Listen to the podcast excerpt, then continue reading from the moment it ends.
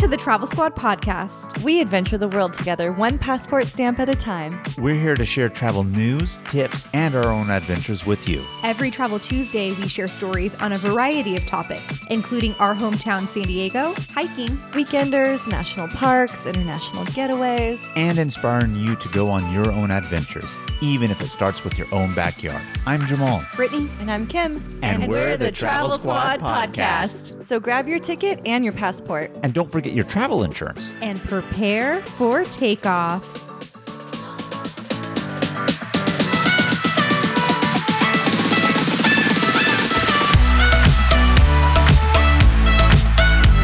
Hello, fellow travelers. Hey, squaddies. Welcome to episode 89 of the Travel Squad podcast. Today, we are recapping our trip to Capitol Reef National Park and giving you the best squad tips to do this trip yourself. We took a quick weekender trip to Capitol Reef National Park, and it was the last of the Utah's Mighty Five parks that we needed to visit. And we decided to brave it out in the middle of December 2020 for two reasons. One, we wanted to socially distance as much as possible. And two, we prefer to hike in the cold rather than in the hot heat, especially in the desert climate. But regardless of when you go, Capitol Reef National Park is such a beautiful and unique national park, and it's much lesser known and lesser visited amongst the national parks, but it doesn't get the credit that it deserves. It looks like another beautiful national park. I mean, all of Utah's national parks are beautiful, but this one looks amazing. And if there is a set like Utah's Mighty Five,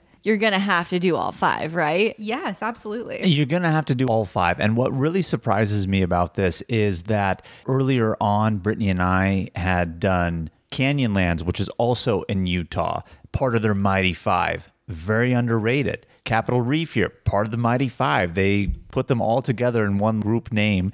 And here we are with Capitol Reef and Canyonlands, two very, very underrated national parks of the Mighty Five. And I want to say maybe even highlights, that's for sure. Oh, that's amazing.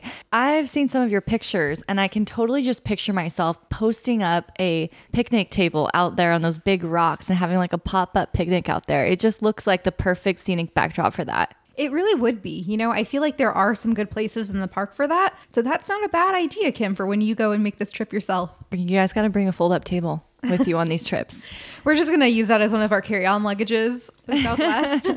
Two free bags, right? So, since I was not on this trip with you, why don't you start us off with some tips for visiting Capitol Reef? Well, the first one I must say is to do this maybe in the fall or spring or even winter, depending on if you want it to be really cold, like when Brittany and I went, because this is in Utah's desert area. It does get very hot during the summer and there is no shade. So if you want to brave it out in the heat, there's not going to be any shade either. So it's kind of a double whammy in that sense. So I would say time it right based off of the season. Another tip is it does get really, really cold in winter. And when I say really cold, I mean below freezing During the day? during the day. Ooh. Um, when we started some of our hikes in the morning, when we started first thing, it was nine degrees outside.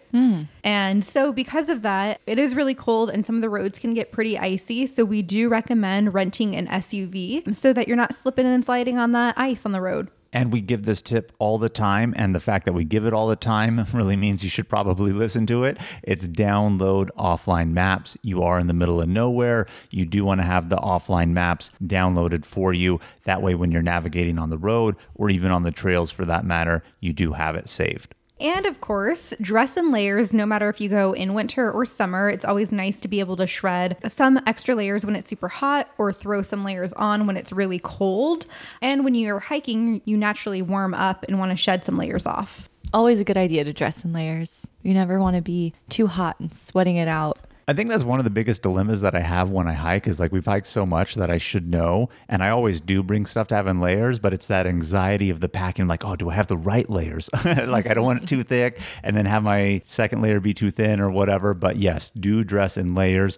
You're going to need it because you will warm up as you're hiking. Even as Brittany mentioned, you know, when we started one of the hikes, it was like nine degrees outside. But I'll tell you what, the more we were hiking, we had to shed those layers. And it mm-hmm. still stayed below freezing, but you still need to shed it. You do warm up. Capitol Reef is obviously in Utah, but tell me a little bit more since I haven't been. Like, where in Utah is it? What is it known for? It's located in south central Utah. And so, if you were going to go on a Mighty Five trip, whether you go from west to east or east to west, this would be the third national park in that lineup. And so, it's kind of like right in the middle and it's kind of segregated between the two. And so I feel like that's why it was the last one that we went on because we've done Zion, we've done Bryce, and then we've done the other side, the east side of Canyonland and Arches. So what we had left was Capitol Reef, and I was actually really surprised at how much I really loved this park. It's really remote and it's really, really beautiful. The area protects and preserves the water pocket fold, which is a wrinkle in the Earth's crust, and it exposes lots of layers of sandstone and geological structures like canyons and rock formations and arches. Like, even though you're not in Arches National Park, there's still plenty of arches in this park, and it's just so beautiful with all of the panoramic views and really thrilling hikes. Yeah, and so that water pocket fold that Brittany had mentioned, it's this really long stretch of rock that's part of a certain layer of the Earth's crust that has actually made its way deep and up and out. And so it really looks like this crazy reef, like you would imagine an ocean, right? You have the barrier reef, and it's this one segregating wall, if you will, that blocks things off. So this is the on land version of the reef where this one fold from the crust comes up. You could see all the different layers, but it's this one giant wall really going through the entire park that creates this one boundary. And there's obviously lots of canyons all around it too, but it's this one kind of sheer wall that stretches its way through. Very, very unique, but really cool to see with all those rock formations. And there's a really, really beautiful scenic drive in this national park as well. And one squad tip that I have for you guys is that many of the hikes and overlooks in the national park don't require you to go through an entrance. And so you don't have to pay an entrance fee for some of the hikes. Nice. So that can save some money right there. But if you do plan to do the scenic drive or want to do any hiking that's off of the scenic drive, then you do have to pay the entrance fee. Yeah, and Capitol Reef's entrance fee, it's only $20 per vehicle, valid for seven days, but there is a main Utah highway that runs through that area. So if you stay on that highway and do some of the hikes, then you will avoid the fee in that way. Nice. And I know you guys didn't do this, but I've caught wind of these native teepees at Capitol Reef that you can stay in. And it looks really cool. So if any of our squaddies out there are planning this trip, check that out. Yeah, you know what's really interesting is Capitol Reef is really close to a town called Torrey, which is where we stayed. It's probably like 15 minutes from the park, and that's where I think that is. And I think it would be really nice to stay in one of those teepees in probably like spring or fall, but it was definitely too cold to stay in them in winter. But on the property that we stayed at, we stayed at a hotel, but they also had rooms that were designed to look like wagons. Oh, cool. They have that at Yosemite too. Yeah, so I was like, you know what? If we ever come back, I'd like to do either the teepee experience or the wagon experience. Um, but sometimes places like that don't have the included bathroom Yeah. inside of your wagon or your teepee. So then you have to have like a communal bathroom.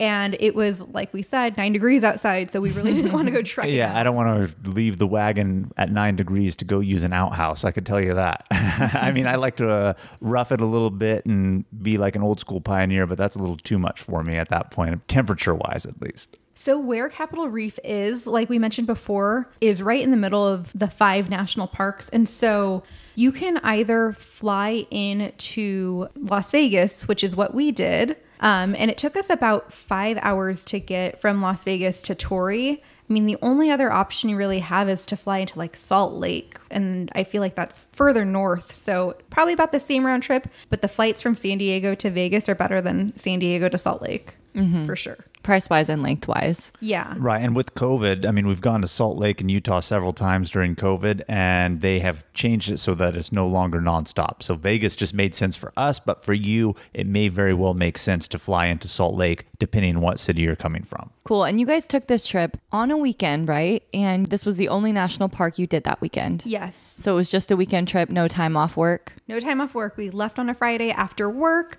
We drove early Saturday morning and we hiked that day. We spent the night, hiked Sunday morning, headed back to Vegas, and flew out Sunday night. Before you went to Hakkasan, right? Before we went to Hakkasan. As late as we got in, Kim, we were like, we would disappoint Kim and she would not be proud of us if we didn't go to Hakkasan. So we made a quick appearance, got a drink, bounced, got very minimal sleep, and then drove on from there. Nice. Just for you. We were actually supposed to leave Monday morning, first flight of the day, but because of COVID, they changed our flight to land in San Diego at 1 p.m. instead of 7 or 8 a.m. And we're like, nope, that's not going to happen. And so you called them and they fixed it up for Sunday. Yeah. Nice. So you guys wake up Saturday morning and drive or Saturday morning and drive after Hakkasan. okay, okay. hmm Still a little hungover, got it. a little bit hungover, but we managed nonetheless. but yeah, the first thing that we did when we got there, I mean, we left around 5 a.m., arrived about 11 a.m., and going from Nevada into Utah, you do lose an hour. So that's why we have that additional hour from 5 to 11, even though it took about five hours to get there. But the first hike that we did was Chimney Rock Loop, and it's a 3.6 mile loop and has about 793 feet in elevation gain. So really not too bad. Yeah, and so why it's called Chimney Rock is one of the big rock formations looks like a really huge chimney, and you can really see it off of the main drive of the national park. So it's very easily located. But you start at the base and then you hike up, and this hike really highlights Capitol Reef's geology and really shows off the beauty of the park. And so it has a pretty steep incline, but the view at the top is so worth the work. Yeah, what's funny is it's called the Chimney Rock Loop, and you could only see Chimney Rock from the parking lot where you park. As a matter of fact, that really steep hike that you go up, you'd think, okay, when I'm up here, I'll be able to see Chimney Rock. And you really don't get to see much of it. But the views at the top, like Brittany said, are absolutely amazing. It gives you specific views of that water pocket fold. And anybody who's listening right now, if you have your phone, just Google an image of the water pocket fold in Capitol Reef National Park. Just see how beautiful it is and just the different rock layers and formations. I mean, we would do a disservice really trying to describe it, but it's absolutely breathtaking. And once you get there, amazing, amazing views. And then it works its way back down into the canyon itself. Really cool rock formations in there but uh, do be prepared for that steep incline initially. But after that, becomes a relatively tolerable and easy hike. Yeah, and while you're on that steep incline, it's actually on the cliff's edge because as you see these rock formations, you know, the big, beautiful red rocks, they kind of like jut out of nowhere, it almost seems. So as you're going up to the top of this hike, you're on the cliff edge the entire time, which is really cool but also exhilarating when you look you know look down um, but like jamal said the view at the top is beautiful. There's colorful Badlands in the distance, Boulder Mountain in the background. Definitely worth the trek. And my squad tip would be hike it counterclockwise for the views. Yeah, and when we were on top, it was so beautiful because the top of the rock layers was really dusted with just a light layer of snow. But Brittany mentioned that there were different rock color formations. And going back to our trip to Rainbow Mountain, and we talked about how there's different colors within the rocks. I wouldn't put it at this level of Rainbow Mountain, but it definitely had a different variation of colors from, you know, reds to some greens to some yellows and oranges. Very, very subtle hues, but you can see it at that top layer going all throughout that water pocket fold. Absolutely breathtaking. And like I mentioned before, some of the park is accessible without paying any fees. And this is one of them. Like it's a really, really good hike. And I feel like it would be really popular, not in the middle of the winter, and it's free to hike this. I like that. I know that's not the only hike you did that day. No, because it was too short. We were like, we're pounding out this entire park for the weekend. We got to do as many hikes as we can squeeze in. So, of course, I was like, we have to do another one. And the next hike we did was called Hickman Bridge Trail. It's a little bit shorter, it was about two miles. But it's short and sweet, and it ascends through a sandstone side canyon. And then it goes through to Hickman Bridge, which is a natural arch that stands about 133 feet tall. Yeah, this arch was really cool because it's I don't want to say in the middle of a canyon, but it's in the middle of this little open space. You come across it, it's so unsuspecting. It's really actually hard to get a photo of the full thing when you're in there. And, you know, they label it and call it a bridge, but it's almost like an arch that you would see in arches, which I think is really crazy about like Utah, even though these Mighty Five national parks have a lot of this desert landscape and a lot of it's the same things, each one of them so unique. And so I wasn't expecting away from canyonlands and arches to see some more arches and bridges out here in this area. So that was really unsuspecting and really fun and cool to see. I think that's super cool about our Earth is that, you know, the Grand Canyon looks a certain way that it does, but then so does Canyonlands, and it's not that far away. Yeah. And, it's yet so different. And it's carved by the same river, but so unique in its own rights. Mm-hmm. So from there, we were really close to the Gifford homestead. And this was actually really interesting because people actually owned farmland and a ranch and an orchard on this property before it was purchased by the National Park System. And obviously, it was called the Gifford Homestead because the family that lived there were the Giffords. But now, today, that home is used as a pie shop and Pie, like apple pie? like apple pie because there's still oh. orchards that are grown on the property. And so they use the fruit from the orchards to make pies. Unfortunately, we were there in winter and they closed down for the season. Damn. But you know when they open up each year? On Pie Day. Pie Day. 3.14, March 14th. They open up on Pie Day every year. And when the fruit is in season and ripe, you can actually go and pick it and then pay per pound for what you picked, which is really unique to this national park That's as well. fun. I would really love to go back and do this. I was honestly so disappointed when Brittany told me that this existed and we weren't able to go and experience it because it was closed. And I was just like, so what? Just because it's winter and off season, don't act like they can't be open and have pies, you know? but then when we were there, I really realized why they actually closed. I don't think we mentioned this. Brittany and I were the only people on the trail, the first one that we did, the Chimney Loop Trail we were able to see the parking lot for a good majority of the hike. Nobody came and parked there. We were the only ones on it, and we saw nobody on that trail. And the second trail that we did that day, also the Hickman Bridge Trail, maybe we saw two people. So I don't know if it was COVID. I don't know if it was because it was nine to 20 degrees outside and we were just in off season in that sense, but really, really undervisited national park, I felt like. So it makes sense that they're not open. Yeah, that's surprising. That's interesting. And one of the last things that we did that day was go to a place called Sunset Point, leave it to Brittany. I mean, I guess this was an easy day. She wanted to just pack everything in on us. And so we were going to this one place, and I thought I was going to see a beautiful sunset because the name is Sunset Point. And you do have to do a little hike to get there. I would say it's less than half a mile, right, Brittany? Yeah. And I thought I was going to go there and watch the sunset. And I see that the sun obviously is setting in the west and then it gets hidden behind some rocks and you can't even see the sunset. And like, why is this called Sunset Point? And then you're really supposed to look to the east and see what the sky looks like in the opposite direction of the sunset, which was really kind of deceiving to me because I thought I was going to see it set. But no, the payoff is supposedly looking off to the east and seeing the colors in the sky and the mountain range in that direction. It's definitely well worth it, but if you know that going in, you're not going to see a sunset, even though it's called Sunset Point.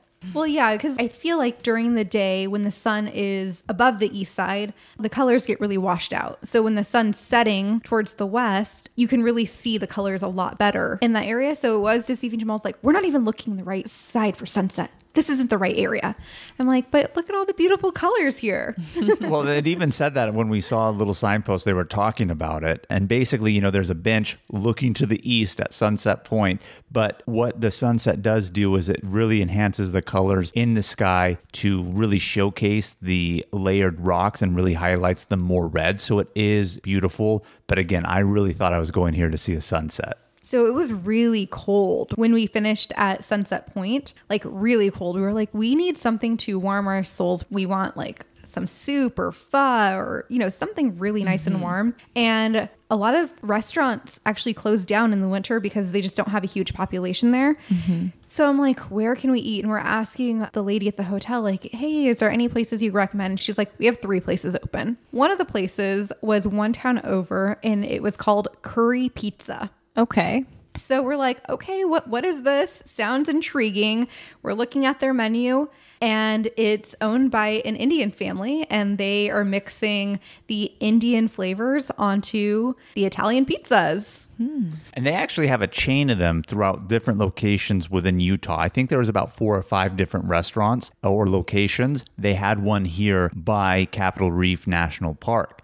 And so we were like, all right, you know, we'll do this. We'll try the pizza. They also have regular Indian food. So we're like, oh, some butter chicken or curry would actually be really good just as well. I mean, it was cold. I feel like Warm that really warms your soul in the sense of things. But yeah, I mean, your choices of food are really limited because the closest town, at least to the portion of the park where we were at, is called Torrey. I think they have a population of no more than 200 people in that area. Like literally, it is small. And yes, it is a national park, and there's businesses that pop up because of that. But because it was off season, you know, everything was closed early except this place. And let me tell you something, it was actually really, really good. I enjoyed it a lot. Believe it or not, Guy Fieri himself from Triple D has made his way to Curry Pizza, and they had the photo of him in there, and it was really, really good. That's funny. So, did you get pizza? we, We got did. pizza and we got butter chicken also. Uh, what kind of pizza flavor did you get? Curry pizza?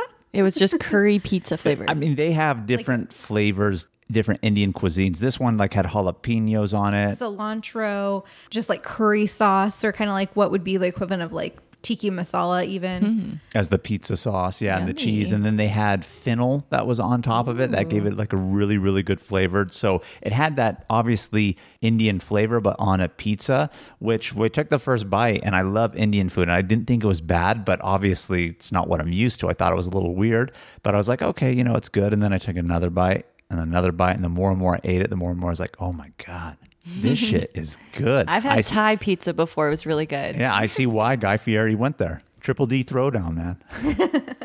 Well, and it was actually pretty crowded. Like lots of people started to come while we were there. Um, I think it's just a really nice, warm place to eat, and all of the food there is going to warm your soul. That plus, it's one of three options in the area. That's true. I think there's more on summer and uh, spring season time, but because of COVID and other things, they were shut down. Like lots of the hotels weren't even open either, for that matter. Cool. So that was day one. Now, what did you guys do on Sunday? So on Sunday, we woke up really early because How early? Um, I wanted to watch the sunrise. And we also wanted to eat the free breakfast buffet Oh, at our hell hotel. yeah. which I think started at around six. So we probably woke up at like five, five thirty to get ready, eat breakfast, and then make it to sunrise at seven thirty. And the breakfast buffet was pretty good. We were the first ones in there. We woke up in the morning, and when we woke up in the morning, it was seven degrees outside. and I was just like, oh my God, it's cold. Like, I'm going to have to hike in this. I'm going to freeze. And it's one of those things you hike and you know that you'll always warm up. But I was so concerned and mm-hmm. worried. But I was like, all right, while we're eating breakfast, I need to start the car eh, you know, and just warm it up so that we get warmed up and everything after breakfast. They had a really good breakfast buffet in there. Take us through the spread. well, they had a waffle maker, if I remember correctly. It's one of the first ones that I've seen since COVID. I was actually really stoked about that. They had bacon, some mm. scrambled eggs, some muffins, juice, mm. potatoes, sausage. Yeah. You know, for how few people were really up in the area and cars we saw in the parking lot of the hotel, they did not skimp on the breakfast buffet, which made me very, very happy. And so we really wanted to go into the park for sunrise. There was a few overlooks we really wanted to go see, and there are three famous overlooks. The Sunset Point one we went to the day before, and then there's another one called Panorama Point and Gooseneck Overlooks, and they're all in the same area. So we went to Panorama Point first, and it's a really short trail, less than a quarter of a mile, and it just really gives you more stunning views of the water pocket fold. And again, you'd think like it's another view from another side, but every time you see it, it's just so beautiful. You can't get tired of the views. I think this would probably be a good place for your, the picnic you were talking about, Kim. Ooh. Not at this time in the morning, though. A little too cold. but maybe later in the day when it gets up to 20 degrees. And then we went to another overlook called Gooseneck Overlook, and also a really, really short trail, but it takes you right to the edge of a cliff, and there's actually a fence barricading you in so that you don't fall over the cliff because you're right above the canyon that's formed by Sulphur Creek. And it's called gooseneck because it's shaped like an S, like a very skinny S. But because you're right there at the edge of the cliff, the wind is just hitting you in that spot and it's seven degrees outside. So my hands were freezing. When I took my hand out of my glove to take a picture, I thought I was gonna get like frostbite. Honestly, like we took several photos, and once you put your hand back in the glove, you think it should warm up, not like real, real quick, but honestly, it was so cold with the wind chill that was coming off at the edge of that. No exaggeration, it took 20 minutes for my hand to feel back to normal. I don't know how long for Brittany, but I really timed it. It was just like my hand still stings, it burns, I still have limited mobility. Sounds fun. Yeah. Well, you know what? It was really beautiful there. It was well worth it. And after we were done doing what we did the rest of the day, we actually did come back when it was a little bit warmer and mm-hmm. not so windy. And we enjoyed and admired it a little bit more. So I'd recommend doing that. But it's beautiful in the morning the way the light just shines on it. I think it's a rookie move that you guys don't have gloves that you can still use your phone with. I actually do. I don't think they're that good though. I've never come across a pair of gloves that are supposed to be touchscreen accessible that have been really good. Maybe I'm just not finding them. Maybe I'm just not paying the right price for them, but I have not. Mm, you got to upgrade. Well, what ones do you have, Kim? I got some off Amazon for our non Breckenridge trip. and do you think they would be warm enough gloves to use in seven degree weather? I tried them on in San Diego, so I can't confirm with 100% certainty, but they did work for the phone. All right. Okay. I just also feel like it's awkward and we were kind of like, you know, you don't want the fence in your picture. So you're putting your hands, you know, through the cracks. And so I just feel like it's so awkward where I don't want to drop my phone into the canyon either. That's when you need the selfie stick. We need to get a selfie stick after all these years, apparently.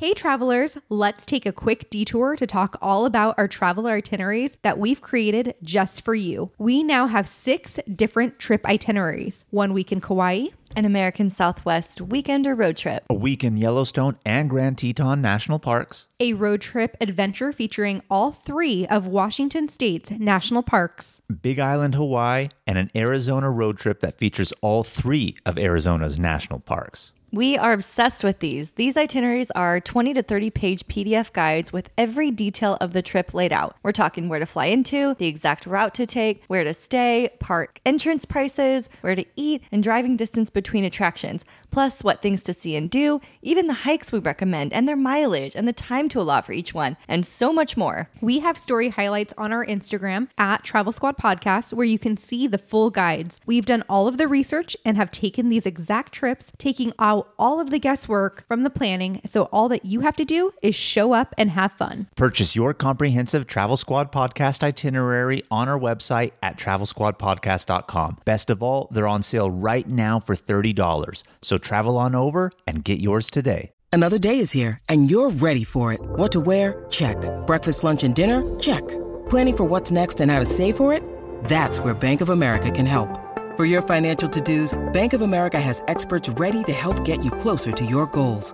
Get started at one of our local financial centers or 24-7 in our mobile banking app. Find a location near you at bankofamerica.com slash talk to us. What would you like the power to do? Mobile banking requires downloading the app and is only available for select devices. Message and data rates may apply. Bank of America and a member FDIC. Look, Bumble knows you're exhausted by dating. All the must not take yourself too seriously and 6 1 since that matters. And what do I even say other than hey? well, that's why they're introducing an all new Bumble with exciting features to make compatibility easier, starting the chat better, and dating safer. They've changed, so you don't have to. Download the new Bumble now.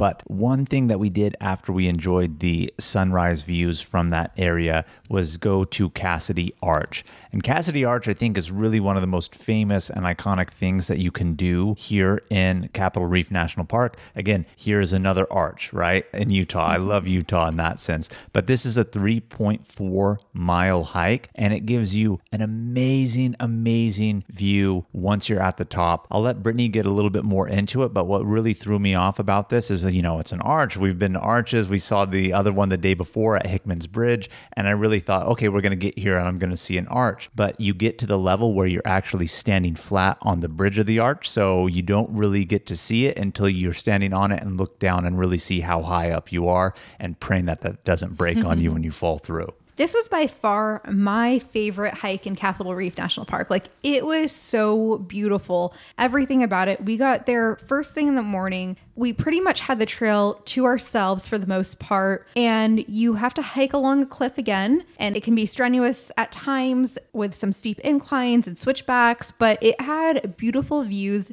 the entire way. And we were able to see the arch in the distance. And we're like, how are we going to get over there? Like, what is it going to look like when we get there? And we're kind of trying to imagine how are we going to stand on that? Yeah. So when you start this hike, you really start in a narrow canyon. It almost resembles like a dry riverbed. And you know it's i don't want to say super super narrow but narrow enough that it looks like you know two steep canyons coming up. And then you start climbing and then once you finally make it to the top i don't want to say it's flat but it's relatively flat and you're hiking along the edge and then you can actually see cassidy arch and that's why brittany was saying it's very deceiving when you see it You're like okay there's the arch it looks far but i know it's really only 3.4 miles in general so it's not that far and then once you get to it, you do realize, like, oh my gosh, like I'm not going to be standing below it. I'm literally standing on it. And when you're standing on it, there's this one little open pocket where you're looking down like 400, 300 feet, something to that effect, like straight down, because it's on the cliff's edge, this one natural arch. Yeah, it's one where if you have a fear of height, you're kind of like, oh shit, don't get too close to the edge. But being able to stand on the arch, because in some of the other national parks, you can't stand on top of the arch. Mm-hmm. Like you can stand under the arch, you can stand like on the sides of it and kind of climb a little bit. But this, you're actually like at the very top of the arch. The very top of the arch is flat. So you're standing on that.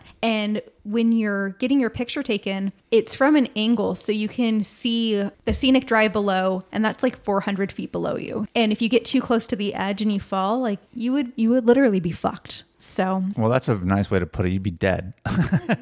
Pretty dead. much. But yeah, because the other places, like Brittany said, you can't climb them. Yeah, because you would actually be climbing and going up. But when you're done and actually get at Cassidy Arch, you're at level with it. So the flat part is literally the top of the arch. So it's very, very weird. You're really going to have to Google it. And when we post photos, you will see. But very, very beautiful. And this was definitely the highlight. I thought all the ridges that we were seeing of Capitol Reef and all the crust of the earth coming up and the layers was impressive, but nothing was impressive as this. And this hike was absolutely amazing. There were two guys on the trail around the same time as us that got to the arch around the same time. So it was nice in that sense because they were able to take photos of us and we took photos of them. But other than that, it was really remote. We really didn't come across too many more people on the trail except for going down. And Cassidy Arch was named after Butch Cassidy, who is an infamous outlaw who used to hike out in the canyon back in the day. I had no clue Butch Cassidy hiked out there, and that's what it was named after. Yep. You're telling me this now for the first time, and we hiked it, and I didn't know. Do you know who Butch Cassidy is? I mean, you've never heard Butch Cassidy and the Sundance Kid? no. It's, I mean, I've heard that before. I think it's like a movie that they made after this person, like an old, like 60s Hollywood movie or something like that. Oh. So, Jamal, why don't you tell us about the scenic drive that we went through? Yeah, so the scenic drive that we went through is absolutely breathtaking. This portion of the park will require you to pay an entrance fee to go ahead and get in. And it's just south of the visitor center and the Gifford home that we were talking about earlier that makes those famous apple pies.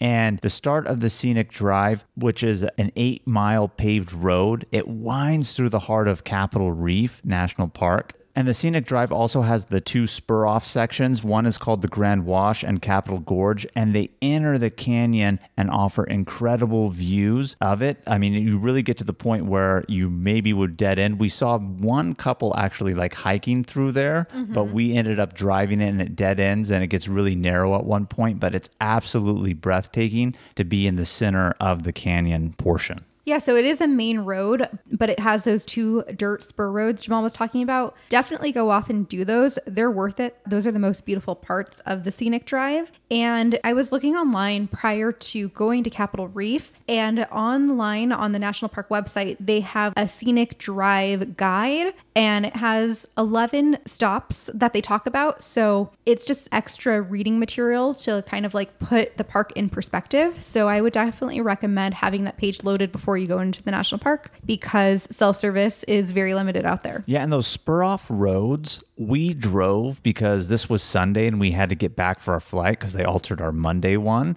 as things have been happening with COVID and lots of flights. But like I said, we did see those people hiking in it. If we had more time, these are little flat areas and I think it would have been a lot more incredible travel to actually do the hike and walk through it versus drive. But because we were on a time constraint in a sense, we did the drive through. But if you want a really, really well shaded place, if you're going during the summer, I would say do this and actually hike in this area because you're at the bottom of the canyon. It's rather narrow, very well shaded, and flat. So you're not going to exert a lot of energy or get really dehydrated or hot. Good tip. How long would you say you guys spent driving around and taking in this scenic drive? About an hour to an hour and a half. Like, even though it's only eight miles, you do have to go slow on the dirt roads and you're just really taking in the beauty. So, it probably took us an hour to an hour and a half. That's a pretty good amount of time to a lot to see everything in that area. And the Cassidy Arch Trail spurs off of one of those areas too. So, to hike that trail in particular, you do have to make sure you have paid your entrance fee. And another squad tip those 11 stops that Brittany was talking about and downloading the information to put what you're seeing into perspective, they're not very well labeled. So be on the lookout so you don't pass them. I mean, we weren't planning on getting out at each one, but we were like, okay, this should be the next landmark or stop in a sense. And then we would see what the next one was when it was actually labeled. And we had like bypassed two.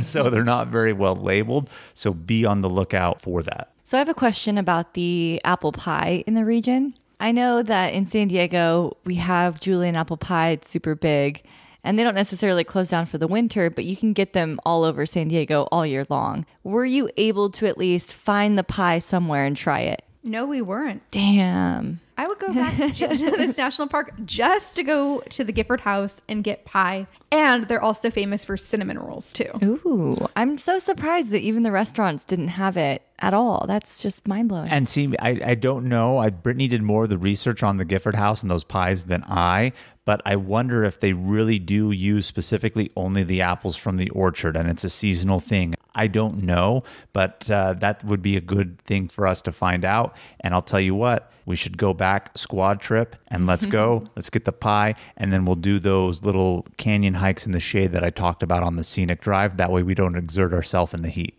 nice. And then go get some curry pizza. oh yeah. Pizza. And then after that, I take it you drove back to Vegas to fly home to San Diego. drove back to Vegas that night. That is correct. From where we left and from the park after the scenic drive, it was about five hours back to Las Vegas. But you get an hour back because you're going back to Nevada. So mm-hmm. you get Time that little buffer of time. That's nice. I have a flight coming up from Mexico City, and I think we leave around 10 p.m. and we get back here at 10:30 p.m. Oh, that's perfect. It's like The time change.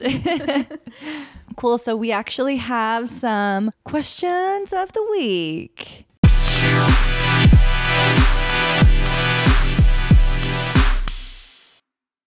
The first question that came in is What is one thing you wish you knew before going on this trip?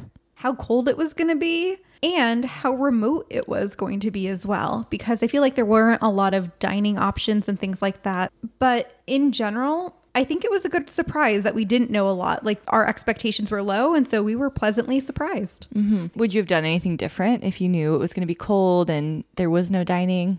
Well, I mean, we looked online and we knew that it was going to be cold. But even though when we came prepared, it's still when you experience it, you don't realize how cold it is, right? So mm-hmm. it's like, would another layer really have saved me? No. But did it ruin the trip one way or the other? Not really. But it's going to be cold, that's for sure. And I did like how remote it actually was. That was one of my favorite things about it because this is a national park. It's part of the Mighty Five, like we said. And even though it is off season, you would expect there to be some sort of more civilization and restaurants and things that are open to cater to the tourists. And there really wasn't at that point. So it was that pleasant surprise because you really are by yourself out there. So that's cool to experience. Would you have brought some freeze dried food had you known there wouldn't be restaurants? no, I was very content with my curry pizza. And at the gas station, they had a subway. Subway. So, I mean, we were able to get food. It's not not like that. But if you're really looking for, oh, multiple options after a day because you really don't know what you want, I mean, it's limited. Yeah, there was a steakhouse right next to their hotel we were staying at. I think it was like part of the same area. And we were considering going there for dinner. It was closed down because of COVID mm. and winter and stuff. Like the Gifford House closes for the winter. So I wish I would have done more research in advance to know like some of the things that we wanted to experience were going to be closed. Okay. And then you mentioned this is part of Utah's Mighty Five national parks. Now, someone is asking if they wanted to do all five in one trip. I think someone's asked this before, but if you want to do all five in one trip, how much time would you say? How many days? I would probably say a good 10 days. Really? 10 days? Like if you want to get the highlights out of each park, I would say 2 days in each park. Plus the travel time in between would be sufficient. So it's like one and a half days in each park, because you need another half day or at least, you know, three to four hours to travel between parks. So There's times where you could probably skim things off. Like we did one day in Arches, we did one day in Canyonlands, but I feel like there's more to see. Mm-hmm. And so if you're making the trek, you might as well do it. I'd say the least amount of time you'd probably want to spend is like seven days. Okay. And then we've gone over this one, but the last question someone had sent in was around timing for the trips. And you guys took this in December. We've talked a lot about how cold it was, but would you recommend this for a summer trip? I really hate the heat. so, in that sense, I don't want to say like yes because it is not very well shaded unless you're specifically going into the canyons, like I said earlier, and doing that. Otherwise, if you're doing a lot of the other hikes that we had mentioned that we did, they're really sun exposed. So, in that sense, it's going to be hot. And my personal preference would be no. I mean, I would definitely do this in spring or early summer, but if we are going to do those canyon hikes that are shaded, possibly. I think what you need is a big straw hat to protect yourself from the sun. Maybe. I need a lot of stuff to protect myself from the sun because I have extremely fair skin. But I just in general don't like hiking in the heat. Even if it's a shaded area, it just physically exerts you more, right? And so I don't enjoy the hike and I don't enjoy nature as much. Quite honestly, even though we're talking like, oh, the high was 20 degrees, you do warm up and it was a little bit more tolerable. But from 20 degrees to 7 degrees and that wind chill we were talking about, I mean, that was very brief in the morning, right? And that was rough, but we got past that and that was tolerable for me more so than a 100 degree hot day in the Utah desert. But that's my opinion. Cool. Well, that is our episode for the week. Thank you guys so much for tuning in. Keep the adventures going with us on Instagram and YouTube at Travel Squad Podcast. Tag us in your adventures and send us in those questions of the week. If you found the information in this episode to be helpful, or if you just thought we were playing funny, please be sure to share it with a friend that would enjoy it too. And as always, guys, please subscribe, rate and review our podcast, and tune in every Travel Tuesday for new episodes. Stay tuned for next week's episode. We have some more amazing adventures and tips in store for you. Woo! Bye, everybody. Bye, Squaddies. Bye.